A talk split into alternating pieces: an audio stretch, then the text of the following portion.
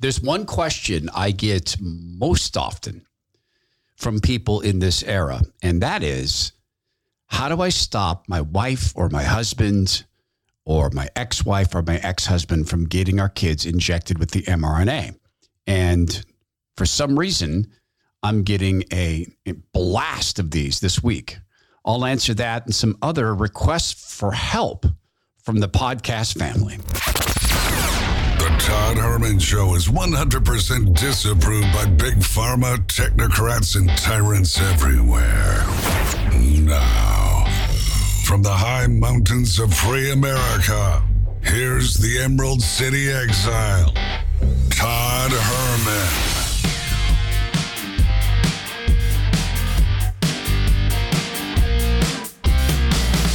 Today is the day the Lord has made, and these are the times through which God has decided we shall live.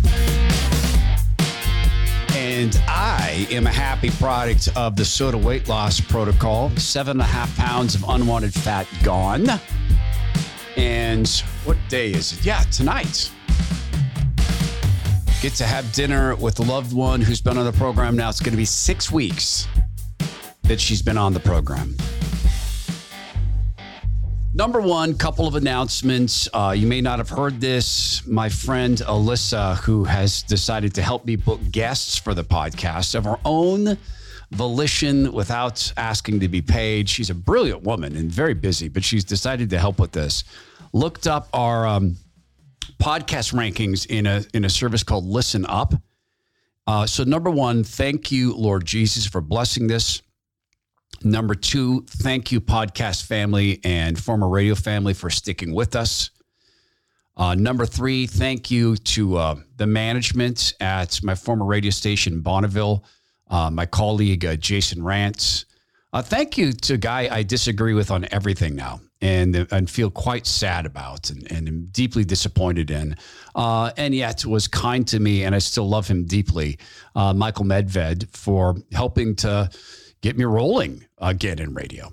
Uh, thank you to, uh, to, to 770 KTTH, that radio station, for the time there on their transmitter. Thank you to a guy named John Carlson on another radio station who brought me back into radio. And thank you to a guy I used to work with, Chris Widener, for making that happen. Um, we are in the top one half of 1% of all podcasts uh, globally. And that's due to you. Uh, it's due to my friends at Major Media, Major, actually Major Creative Marketing uh, in Seattle. There, would be no show without them. Uh, they've been the the ad sales partners from the beginning. Uh, thank you to every partner you hear on the show. Uh, Zach Abraham, who we chatted with earlier, uh, Bulwark Capital Management, uh, SOTA Weight Loss, who I just mentioned, Alan Soaps, Bone Frog Coffee, American Financing, uh, thank you to, to all those folks. Um, and there's a lot of people behind the scenes, you know, about Julie Barrett, um, you know, about Dave Parkhurst. And there's other folks I pay to do things, and I thank them as well. Now, to the business of the day, I get an email probably every week. And for some reason, I think it's probably to do with kids going back to school. Uh, that there are some parents who are flat panicked about getting their kids um, injected. They, they want it to get done. And I get these emails very consistently. So I, I, thought I would go through. It's been a while since we've done a show on, on emails, and a couple of these are asking for help. And this first, I haven't heard this name before, PECO, P E C O, Los Angeles, California. And PECO, I didn't, uh, I didn't catch if you're a man or a woman, or maybe you're one of those modern people who ain't nothing. Um, Dear Todd, I'm begging you for help. My wife is demanding our kids get the mRNA boosters. Thank you, by the way, PECO, for calling them mRNA, that you recognize they're not vaccines. Uh, back to PECO's note. She is terrified ever since her, oh, here we go. Her sister, a doctor, said Omicron is spreading faster than any COVID virus in history. She wants this done by Monday. Please help. Uh, so PECO, thank you for the notes. And again, I get I get countless notes like this, and I respond when I can. And I'm I'm am blessed with so many emails. I, I don't know what I'm going to do with that. I feel so slimy uh, for not re- responding to every email. It, it hurts me. Uh, fortunately, I'm providing in the show notes for everybody in this circumstance. Uh, it's and I'll add this stuff to my COVID fact sheet, which I need to spend some time updating. Which is, by the way, linked on the Todd Herman Show cast. It's also in a, a whole bunch of our show notes. Um, there is a writer that we've talked to before, uh, Mary Anna Alice. Her name is actually Margaret Anna Alice, and she writes uh, a great Substack called Through the Looking Glass. Margaret Anna Alice Through the Looking Glass. And she's put together a list, and the, the title of her article is tongue in cheek. It's 50 Reasons to Give Your Child the COVID Shot. And she has a brilliant compendium here. Now, all this stuff is linked. So, my suggestion is you grab the links, maybe remove the snark, um, but it's all linked, it's all data. Number one, your child wants to play real life guinea pig. So, I would remind you and everybody else who listens to this that these current injections have not been tested at all, not once. Not at all. Never. They have never been tested on humans, ever. And they are injecting people with it. Fauci himself said they were too busy to test these. Are you honestly suggesting you will put something in your kid's veins and into their body that has never been tested on people? Number two, the potential risk of the novel gene therapy lacks long term safety data. This is all linked. So it's not just the boosters. We've talked about this. You've heard on this program about the long term safety data. Uh, grab yesterday's uh, Substack, grab yesterday's show notes that indicate that this virus or probably these injections may be 98 times worse than the virus itself. In fact, I'll put this in the show sheet to make that easy. Baby, 98 times worse than the virus. How? Because of the side effect protocol. I mean, pardon me, the side effect footprint and what they are showing and what the signals show uh, in terms of long term derangement of the immune system. And, and for your wife, what that means is making it so that your body's immune system cannot tell the difference between friend or foe. That's that's when I say immunological derangement. That's that's what's meant by that. So I'll add that as a resource so that you can have that. Going back to um, to this piece uh, from Substack, Margaret Anna Alice.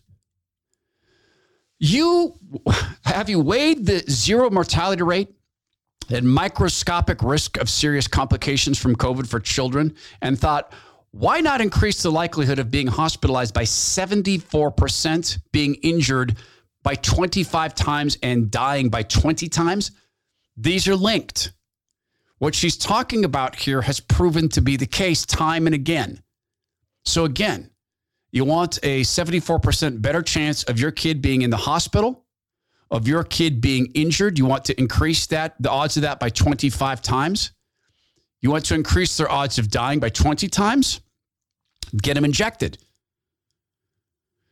You want to boost your child's chances of catching COVID multiple times? Again, it's linked. You want to downgrade your child's uh, natural immunity and, and, and, and antibody dependent enhancement? What this means is every time people get injected with this leaky vaccine, it makes it harder for the bodies to fight COVID. It's it's like this. If you kept getting burglarized and you locked one of your windows and one of your doors, let's say you've got a house with you got a side door, you have a front door, a back door. Let's say you have a door into your basement. So let's say you have four doors, and I don't know. Our house in Seattle had a ridiculous number of windows. It was like we had to replace them. It was like 62 windows. Let's say that you decided um, to lock one of those doors every time and you kept getting burglarized. You think the burglars might say, "Oh, don't bother checking that. That that's the one they lock. We'll just go in all the others." That's exactly what happens with these injections because it's just the spike protein that the mRNA sequencing cons your genes into producing. All the other factors of the virus are untouched. That's exactly what this is like. Um, keeping with this list, you think keeping your child's vax ports up to date with the latest injections, Germany is encouraging 90 days, as is Canada, will circumvent the need for masking? Remember this they're still building the infrastructure for so-called vaccine passports in the United States. It's still nothing has stopped. Nothing has slowed down. It's just operating in the background right now. You believe informed consent is passe. I'd, I'd ask your wife this. Peco, I'd ask your wife. Let's sit with the doctor and see if they share anything with this. Print this article out. Look at it together. Sit down with a doctor and see if the doctor says anything about this stuff, and they won't. So the list goes on with, with 50, 50 reasons. Like, for instance, number 10, you'd like to add to the 54,697 adverse event reports received for children for children out of 1,394,703 reports through August 26, 2022 for con- um, conditions such as encephalitis, Bell's palsy, aneurysms, cerebral hemorrhage, bleed- bleeding on the brain, myocarditis, Guillain Barré syndrome, appendicitis, heart disease, oh, and death and remember that when you talk about the VAERS database, it's a voluntary reporting. Now, hospitals are supposed to report, but they don't. Doctors are supposed to report, but they don't because they do not want to take the time because it's very time consuming. They don't get paid for doing it, and they do not want to be on the bad side of the party. Number 11, you wish your child could enjoy a life of chronic illness from progressively damaged immune system. This is when I speak to immune derangement, immunoderangement. Your body can end up convincing itself that your heart, the sac around your heart, is an enemy. It can end up convincing itself that the testes are an enemy. Why? Because it's in the testes and the sac around the heart that these spike proteins gather.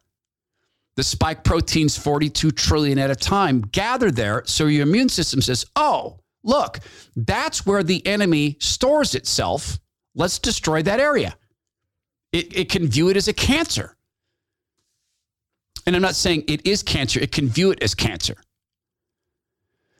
If you think your toddler would benefit from periodic seizures, maybe they would. You know, what doesn't kill you makes you stronger. Maybe you'd like to watch your little baby have seizures. If you believe that less than a month of efficacy after the second dose is worth giving their teen myocarditis, yet less than a month of efficacy, and the efficacy is a honeymoon period. It's a blast of, they're not even really antibodies, it's resistance to the spike protein. That's it. And after that, the doors open, the tide reverses. Now people are more likely to get sick. If you would like to go bankrupt covering the medical bills the government is shielding pharmaceutical companies from, you link to this, you take your wife to this, Peco. Maybe you guys are really well off. Maybe you've got millions of bucks sitting around to cover some of this stuff, but link to that. And again, to her piece, you want to keep protecting manufacturers from liability once their emergency use authorization expires, thanks to Reagan's 1986 National Childhood Vaccine Act, which gives them a pass as long as the product is administered to kids. Why do they want to continue to give it to kids?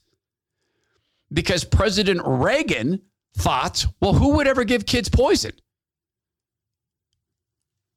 You think it would be fun if your child developed turbo cancer? what, what, what is turbo cancer? Um, turbo cancer is a very, very quickly growing cancer. This is linked Dr. Ute Kruger is a researcher and a senior physician at Lunds University in Sweden. She's the former chief of pathology, a field that she's worked in for the 20, past 25 years with a specialty in breast cancer diagnosis for the last 18. She's uh, studied thousands of autopsies and breast cancer samples. She's extremely familiar with the industry and patient age, tumor size, malignancy grade, all within her field of expertise, and she has a natural rhythm um, uh, throughout her career. The natural rhythm came to a halt in 2021 once the vaccine rollout began. So these things have had a natural rhythm. There's a natural rhythm to how these cancers appear in women. That all changed. So all of a sudden, all the rhythms changed. Age. The average ages of the samples she received dropped with the rise in the number of samples from people in their 30s through 50s. Boom, more cancer in young people. Size. It used to be unusual for Dr. Kruger to find a tumor three centimeters in size. In this new environment, she's regularly seeing tumors four centimeters, eight centimeters, 10 centimeters, in the occasional 12 centimeter. Uh, centimeter. She says in a shocking anecdote, two weeks ago, she found a 16 centimeter tumor that took up an entire breast.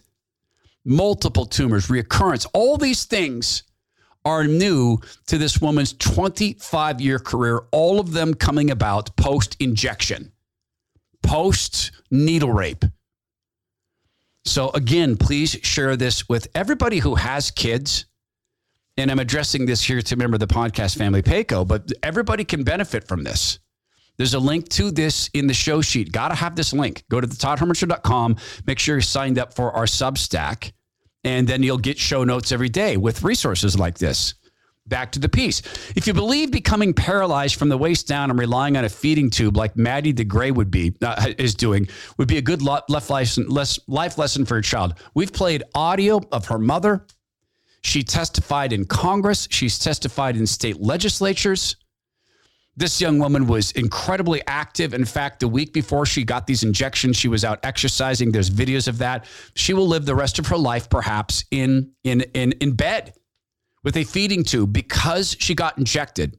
She wanted to be early on in the test. She wanted to do something for her country. She was told that that she was being a hero. You'd like your child to go from looking like this, and this is a young boy, probably, I'm guessing, um, maybe three years old, smiling, robust, seated, to um, laying on his back in a bed. Let's see, uh, multiple heart rate monitors, uh, brainwave monitor. He is tubed. Oh, he's got a feeding tube too.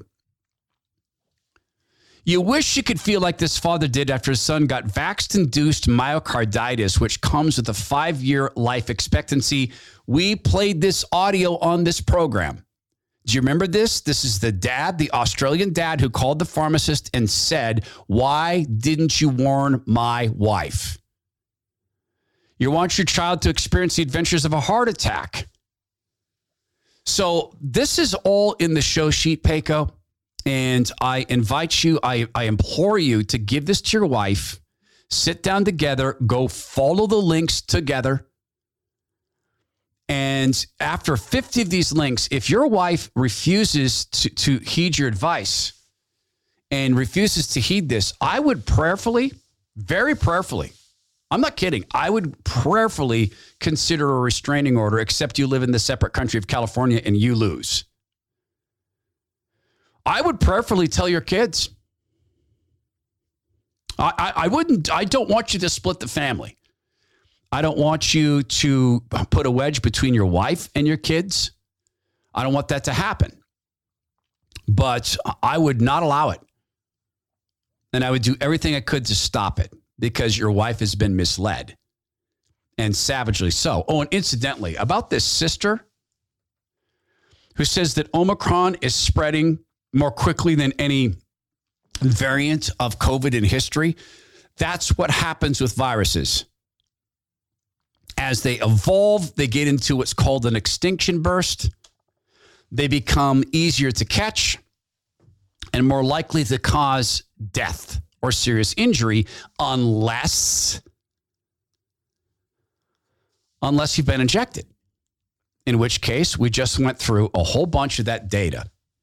So I hope you'll share that with your wife because it's absolutely vital. And I hope that you will, I hope that you will sit with her. Maybe before you sit down, say, Hey, if I can give you 10 reasons this is dangerous, will you stop?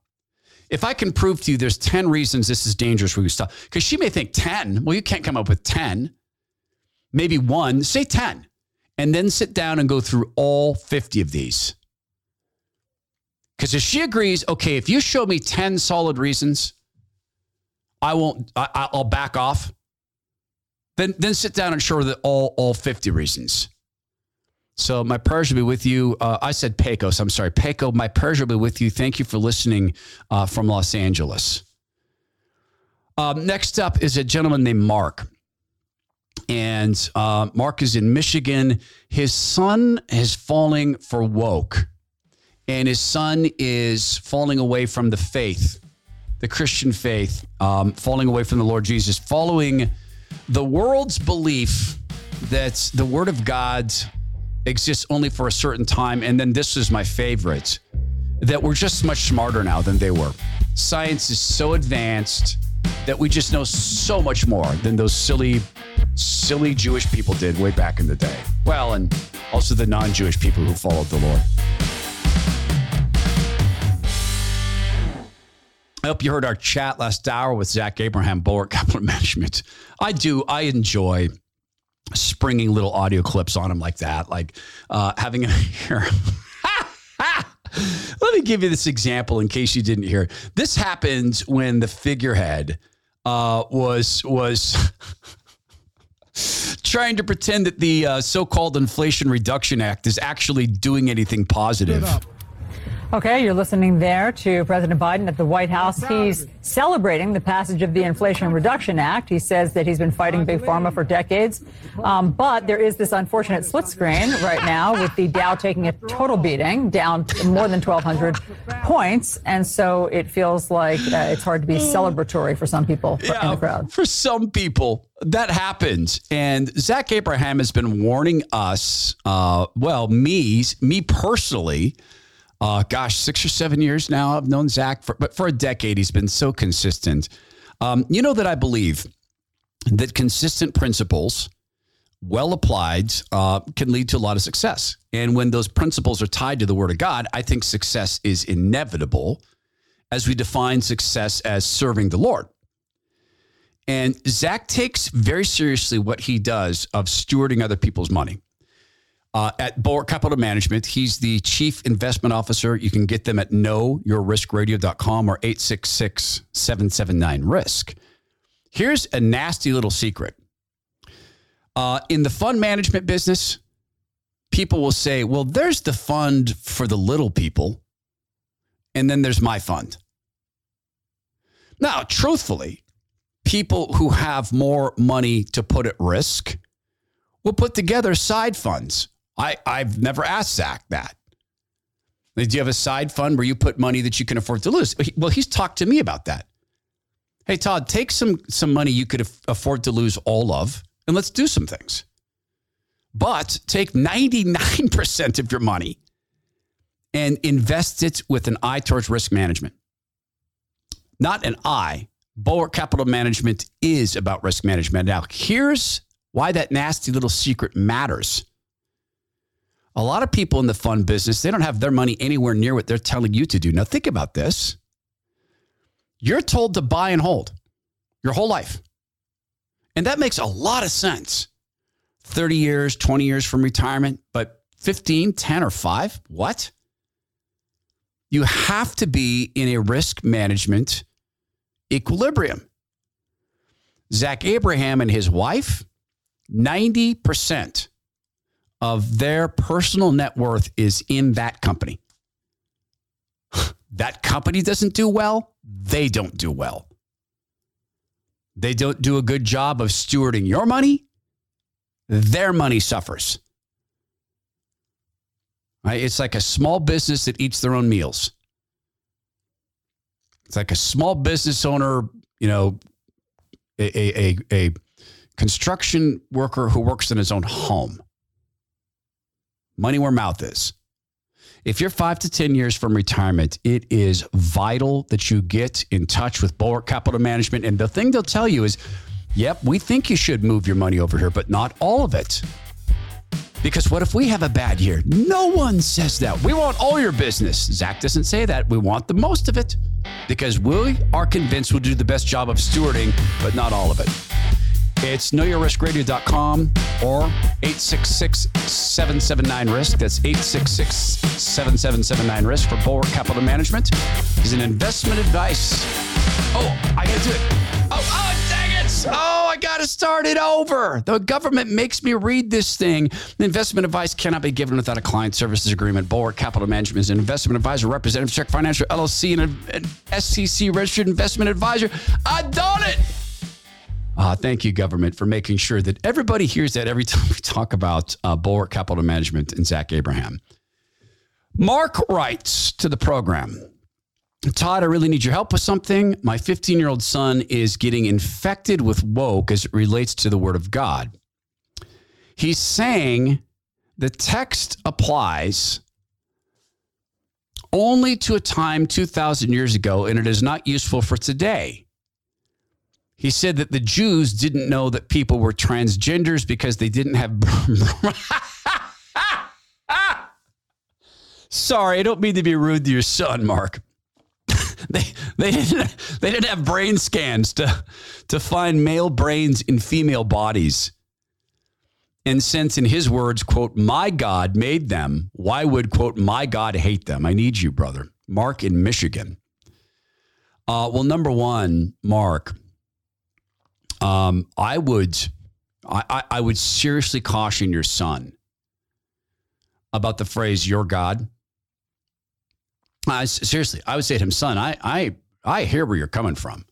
In fact, I might sit with him and say, hey, son, on that topic of my God, I want you to know there's nothing wrong with doubts.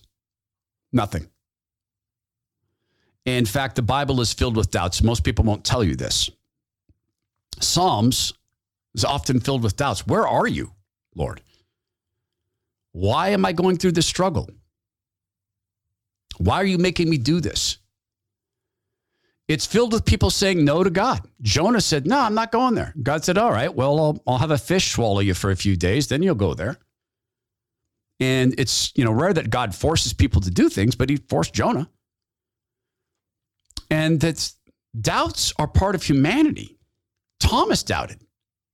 And he walked with the Lord Jesus for three years, and Thomas still doubted. Thomas had the Lord Jesus standing in front of him in a room. And in at least one telling of the gospel, the Lord Jesus simply appeared. There was no door, door, door never opened. He just appeared. And only when Thomas touched his hands and put his, his fingers inside the Lord, the, the wound in the side of the Lord Jesus' body, did Thomas say, okay, now he said, uh, yes, my Lord, my God. And the Lord said, You have seen and so you believe. Truly, I tell you, blessed are those who have not yet, not yet seen and yet believe. So I would sit with him and say, That's natural. The doubts, and I would even tell him, I don't have any problems with your doubts because the Christian faith can stand up to any doubts. It's the most scrutinized book in history, is the Bible. It can stand up to anything. It can stand up to archaeology. It can stand up to um, to DNA analysis. It can stand up to um, mapping the human genome. It can stand up to the Big Bang theory. Um, it can stand up to uh, uh, sociology. It can stand up to linguistic analysis. There's nothing it can't stand up to. So I'm fine with the doubts. And then your job, Mark, is to be prepared to answer the doubts or get the questions answered if you can't. Because I would tell your son, hey, saying it's my saying the Lord is my God, you're treading on um, a very serious sin. Because you're saying your son is now rejecting the faith or changing his mind, becoming infected with woke. If your son has accepted the Holy Spirit and, and he gets close to, even near, uh, to rejecting the Holy Spirit, he's in trouble. That's that's very grave in the eyes of the Lord that you reject the Holy Spirit. Because effectively that's kicking God out of your body. So I tell you, um, I would ask you to say to your son, that's a very serious phrase. I understand what you're saying. Understanding that you, you, you, you don't believe like I do, and we can deal with that, but I, I beg you to not hurt me by saying the phrase, my God. And it's not that you're making me doubt my faith, you're not. But when I think of you spending eternity in hell for for denying the Holy Spirit and and speaking out and and effectively uh, using the name of the Holy Spirit in vain, son, you could spend eternity in hell for that. That hurts me. So maybe say if you must say it, say the Christian God. If you must say it that way. Now, on the topic of the Bible not applying to time now because it was written 2,000 years ago uh, to an eternal God. Exactly what is 2,000 years? What is it? It's gone. 2,000 years is gone. It's, it's, a, it's a breath to an eternal God that has always existed and always will exist. Then you might remind your son, hey, listen, son, you're 15 now. Do you remember when we used to give you timeouts when you were a kid? Do you remember how long the timeouts were? I mean, you give time out to a you know a three year old. Okay, you know we've tried other things. I warned you. If you continued, um, if you continued to hit your sister, or you continued to do this or that, you're going to spend a minute in time out. And you make that three year old sit there for a minute staring at a corner, and it's solitary confinement for six years. And they're they're crying, and their legs are rocking up and down, and they're they're in tears, and it's in, it's insufferable. Why? Because they're they're three years old in proportion to their life, one minute's pretty long. But as you grow older, hey, you know what? You you you you you have time out for an hour. You know, you're six or eight, time out for an hour, and as a teen, you're grounded for the weekend because it's all proportional to what we can withstand. So, two thousand years to the Lord is nothing, and in terms of application of time, the Bible, in every possible capacity, in hundreds and hundreds of capacities, has proven accurate in predicting which company, which countries would come to the fore. There, there are prophetically mentioned countries that, that were nothing. It would be like someone coming to us and saying, in uh, 40 years, Mozambique will rule the world. And we go, ha! Mozambique? Mozambique's not going to rule the world. It's very much like that. There were countries that Daniel and some of the other major prophets were saying, yeah, you're going to be ruled by these people. No, I'm not. I'm the king of Babylon, Israel. Well, and then the Israelis were told, oh, by the way, you're going to get carried off from some people. What? You're telling me the people from Mozambique are going to come here? And you can detail that for your son that these are accurate prophecies. So it was timeless then. How did God know that was going to happen? Because in his mind, it already happened.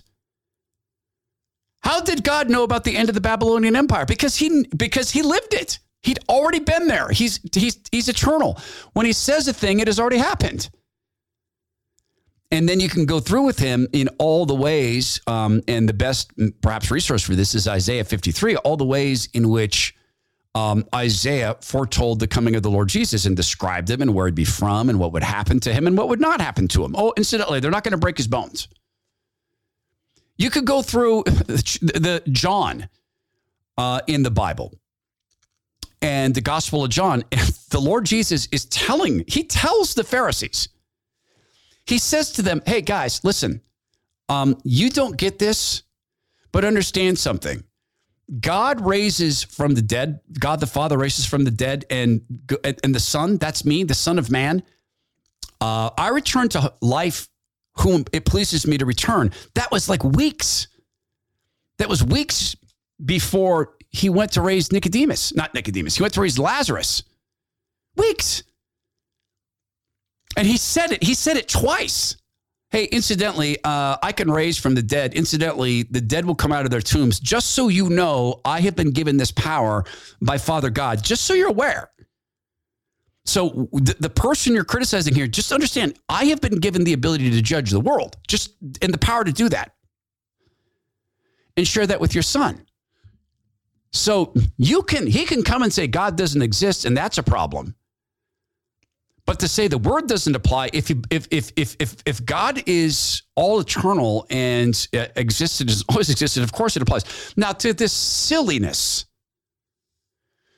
this utter silliness of contending that they didn't know that people are so-called transgender because they didn't have brain scans. I had a discussion the other night with the friends, some friends of ours in our small group, our life group at church, uh, at their home, and they were asking how did people fall for this. Uh, this is a classic article about the uh, lie of transgenderism, written by a woman who was a PhD. Um, she believed all this stuff. Wait till you hear this, uh, because I think, I think, Mark, this will really help you with your son. Okay, so this weekend, uh, I think I shared with you how um, how nutty, how nutty this was that Tim Cruikshank, the founder, CEO, and boss man at uh, at Bone Frog Coffee came over. He brought uh, he, he came with his friend Mike. Mike's also a Navy veteran. Turns out they know my friend Jim, uh, who is retired SPD, incidentally highly decorated. He'll never tell you that, but his mom will. Highly decorated, wonderful man of God. Uh, he's going to do some. Um, he's going to do some. He's going to lead a marriage group at our church. Wonderful man. Um, he, Jim, in turn, uh, is what is he? Brothers in law or he is no, his mom is brothers in law with a neighbor of my good friends and, and instantly my physical therapist, Ben. That all these men knew each other.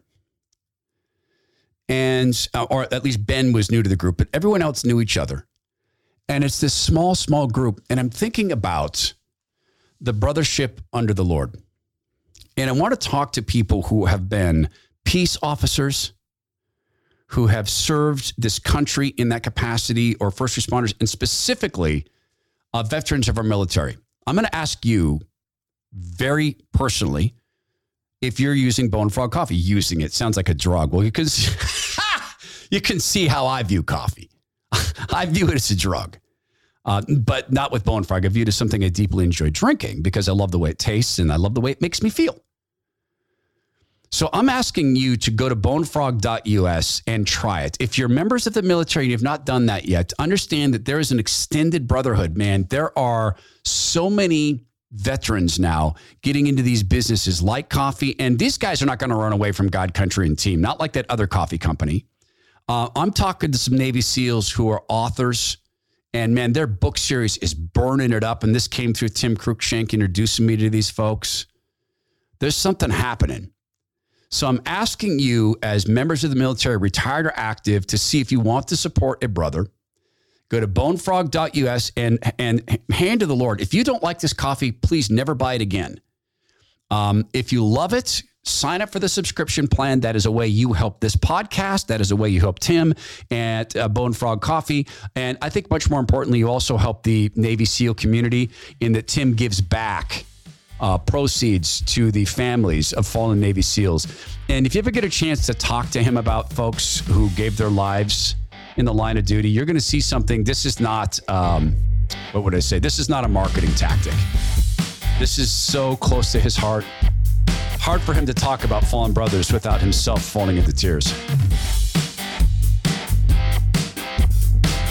All right, continuing with this note from Mark in Michigan.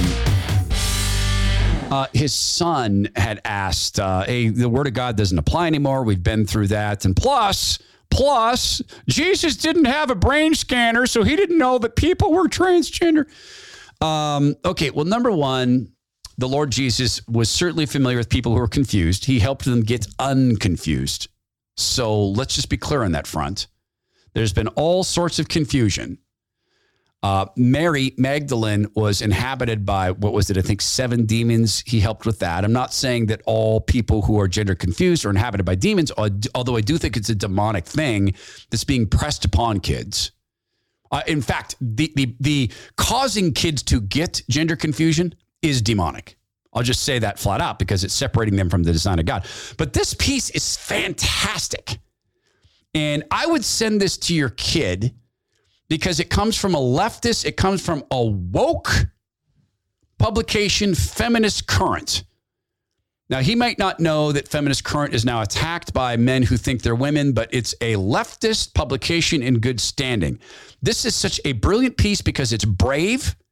And this woman confesses something that I think is very, very hard to confess, particularly given the fact um, that she holds a PhD in clinical psychology from the University of Windsor. She worked as a psychologist at the University of Waterloo's counseling services. Um, she worked with kids who had eating disorders and distorted body images, as well as mood anxiety disorders. She writes fiction, nonfiction, memoir, poetry. Um, and incidentally, she um, she wrote a great book uh, that, that was to help kids become, girls become comfortable with and, in fact, celebrate puberty. And she actually communicated with me and my daughter about that back in the day. We bought her books. Um, so she writes this. And this was several years ago. Until mid January, I was a stalwart advocate of what is commonly referred to as, quote, transgender rights. I didn't waver in my belief that trans women are women and trans men are men, and that transgender individuals should be granted access to single sex spaces based on their chosen, quote, gender, including female changing rooms, homeless shelters, prisons, sexual assault centers, transition houses, and that those who question such belief are misguided at best and transphobic bigots at the worst. Certain aspects of trans activism would occasionally unsettle me such as self identification being the primary requirement needed for trans women to compete against female athletes on women's sports teams, but I, I pushed those concerns aside. This wasn't worth my attention when transgender individuals were supposedly being discriminated against in so many areas of society. Further, I had repeatedly read that transgender youth had a high risk for suicidal ideation and attempts. So when it came to advocating for transgender people, it was clear to me that time was of the essence.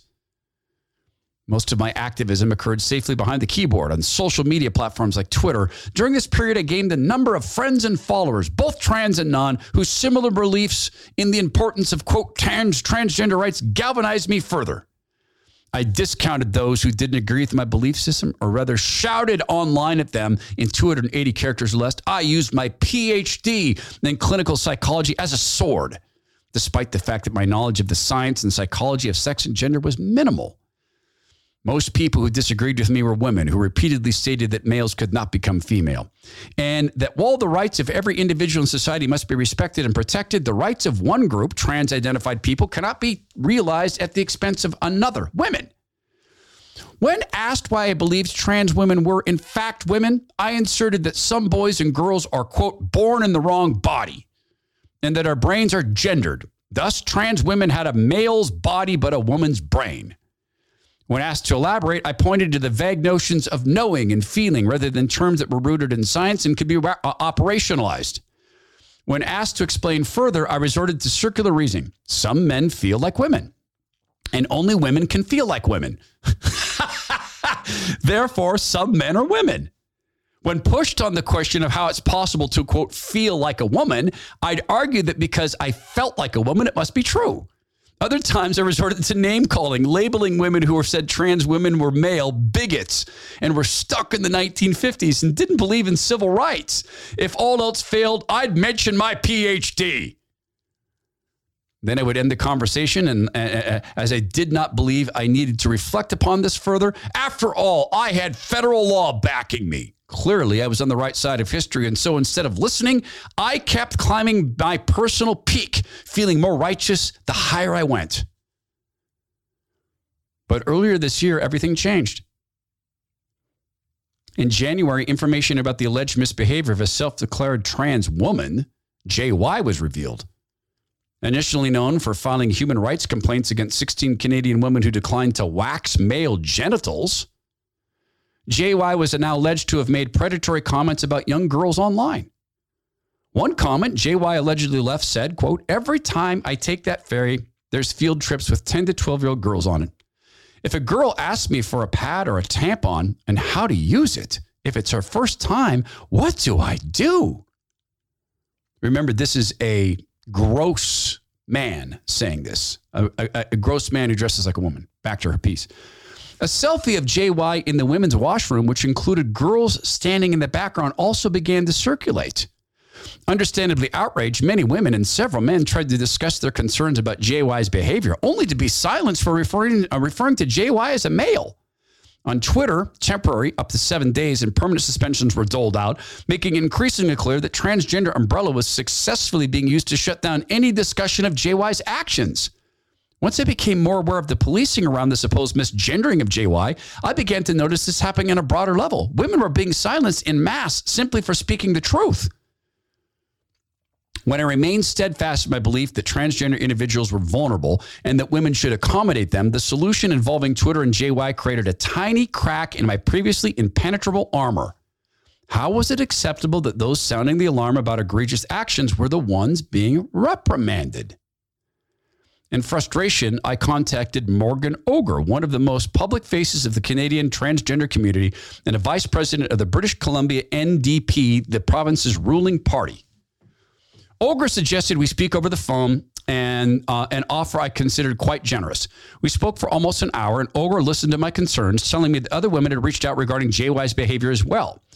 Oger stated that it would be fruitless to bring such concerns to law enforcement unless there was concrete, verifiable evidence to present them with. I was encouraged to find possible sources and get in touch with, I, I found. Based on our conversation, I felt Oger was troubled by the accusations that were being made against JY and taking them seriously. During our call, Oger mentioned an event that occurred a few days earlier at the Vancouver Public Library discussing gender identity, ideology, and women's rights. While I was not at the presentation and could not comment on what occurred, I was struck by Oger's descriptions.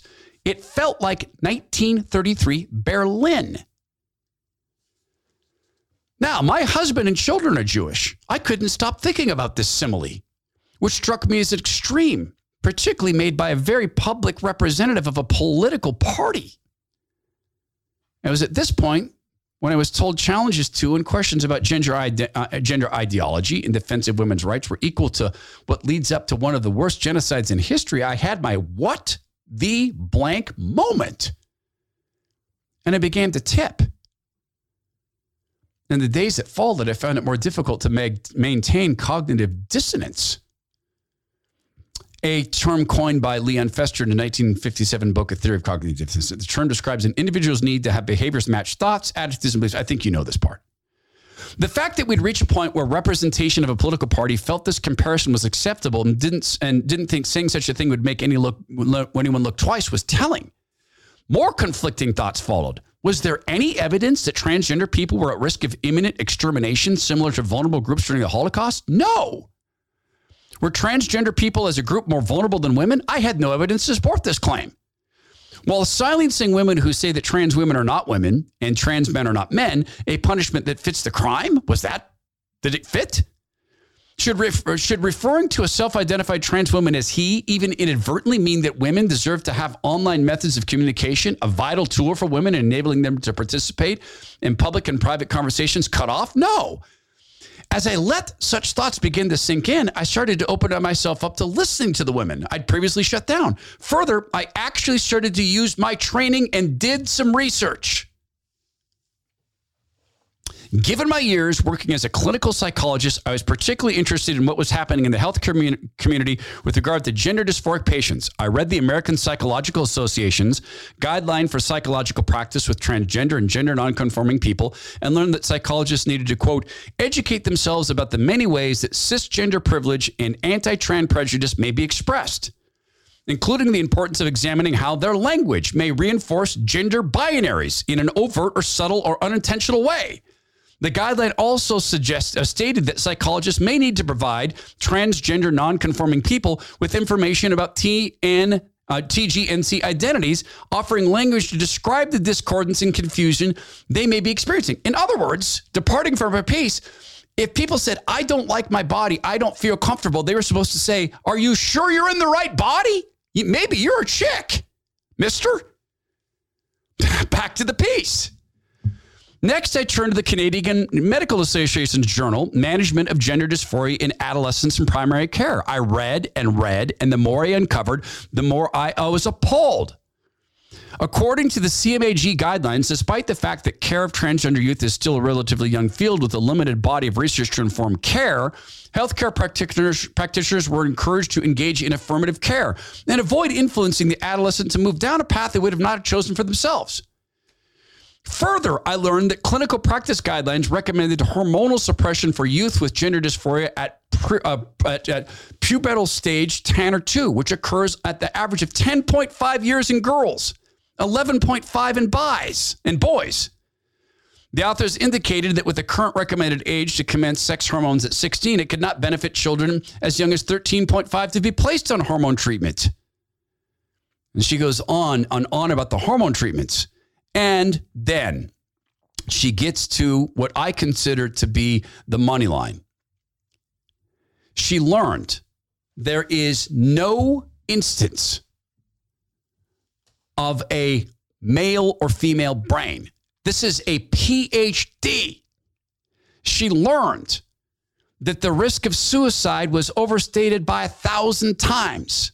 She learned about the permanent risk of infertility. Everything she was taught about gender ideology was a lie. And she is a PhD that got sucked up into this. So, with due respect to your son, uh, uh, no, I'm sorry. The Bible very much applies to this day. With all due respect to your son, Mark, I appreciate you. I'll be in prayer for your son. James writes on the topic of WAP, that disgusting song that Hillary Clinton and Chelsea pimped. Todd, I couldn't help but thinking during the show about my pastor's sermon this past week entitled Bread and Circuses, with the premise that the Roman Empire kept its people happy by giving them free bread and circuses. In other words, keep them occupied with entertainment and keep their bellies full. What the party is doing now, including Hillary, is pandering to this concept. What is more entertaining than sex? Certainly has occupied the minds of a large portion of Americans and sadly, large portions of the church. This keeps us distracted from A, what the party is really doing, and B, what God wants of all of us. I found it fascinating after this past Sunday's message, and there's a link to it in, in case you'd like to watch his pastor's sermon. Thank you for what you're doing and for keeping God in front of your audience. Thank you, James. It's God doing that. I am simply a vessel. Appreciate that. Lance Van Winkle, longtime friend of the show, longtime brother of the show. He writes, Dear brother, regarding your personal note and apology tour, I respectfully submit the term apology tour demeans and minimizes the importance of the work. The purpose is to make yourself uh, of maximum service to others and to God. The amends are to remove the obstacles that hinder our relationship with God's service to others. Amends have the ability to heal both parties, except that such amends would injure them or others. 12 steppy, maybe on the surface until maybe one studies and finds out the true intent of the 12 steps. Truly love you, brother. I wonder what the spark will be that sent the entire thing on fire. Regards, Lance. I often wonder what the spark will be that says, yeah, the entire thing on fire. Regards, Lance. Love you too, brother. And hey, Lance, I'm, I'm, when I'm saying apology tour, I know I'm tongue in cheek. And I think people understand I'm referring to Barack Obama's apology tour, but I take seriously what you're saying. I, I don't want to um, de emphasize what I feel God told me to do. And on the topic of faith, Amber, dear friend of the show, dear friend. Hi, Todd. Quick correction. You asked to be corrected if you're in error. I usually expect others uh, to, will do chiming in, but if not, in reference to the Church of Jesus Christ of Latter day Saints and allowing black people to be members of the church, they've always been accepted all people into their membership, which is what you stated incorrectly. What you meant to say was that um, from its origins up until 1978, with a few exceptions, black men were not permitted to be ordained to the holy priesthood. They could be baptized and confirmed members of the church like anyone else, but not ordained. It was still an exclusionary policy, but perhaps not as exclusionary as most people understand. Love your show, especially was touched by your immediate act of repentance today when you were talking about stealing pizza. you didn't make a note of it to take care of later privately, but instead addressed it to the moment you became aware of it. Great example. Um, smiley face Amber from Olympia, Washington. What a great note. You're absolutely right. I, I did misstate that. You're right. Um, and I should have known that. Uh, that that was not it was not that they kept black members out. Lastly, on a little note, long ago, that someone dear to me dropped onto my what was it? It was into my um, into my hand. Yeah, it was. Long ago, I was in a prayer group at church uh, with dear, dear friends I sometimes don't get to see enough, and they listen to the podcast. There's Connie and there's Jana and there's uh, um, I don't know who else listens to the podcast. Connie and Jana are dear friends who listen to the cast, and other members I think of that uh, that crew begin to listen to it. Um, that I so missed that prayer group and I need to get back to it. And I was sitting there and Jana passed across a note to me and it said, You've heard the call. What are you waiting for? And I said, Jana, what does this mean? She said, What do you mean? What does it mean? You know what it means. And I said, I don't. She goes, You've heard the call to preach. Start preaching. Why are you waiting? And I said, I'm not qualified to preach. And she said something to me now, which is common parlance for me. She said, Todd, God does not call the equipped, God equips the called. And where I've landed on this is number one, Janet was right. I did hear the call. Uh, number two, God is equipping me. And he wants to equip you. So, my question is Are you open to being equipped by God? Jenna noticed something, and I honestly don't know what it was. Guy who spoke about politics for a living, a, a guy who liked the word. I don't know what she saw. I should ask her what she saw. But let me ask you this question. If God came to you right now, if the Lord Jesus came to you at this moment and he appeared and he said, for instance, he said to Lance, Lance, great note to Todd. I need you to do something for me. Would you do it? Well, it depends on what it is. Wrong answer. If the Lord Jesus came to you and said, I need you to do something for me, would you do it? Because the wrong answer is, is depends on what it is. The right answer is yes. Well, he has. He's asked you to go and make disciples. And so, my question to you is this What is your process for that? Are you prepared to have a process for that?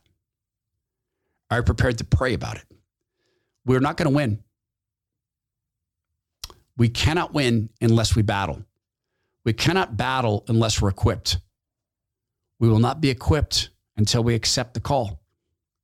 So I hope that you will accept the call because while we haven't met most of us in person, there's a reason God called you to finish a now 57 minute podcast. If you're at minute 57, God is calling you. It has nothing to do with me. God calls people to himself. I'm incidental to the process. Will you open your heart? This is the Todd Herman Show. Always appreciate the notes. Please go be well, be strong, be kind, and be listening for that still small voice.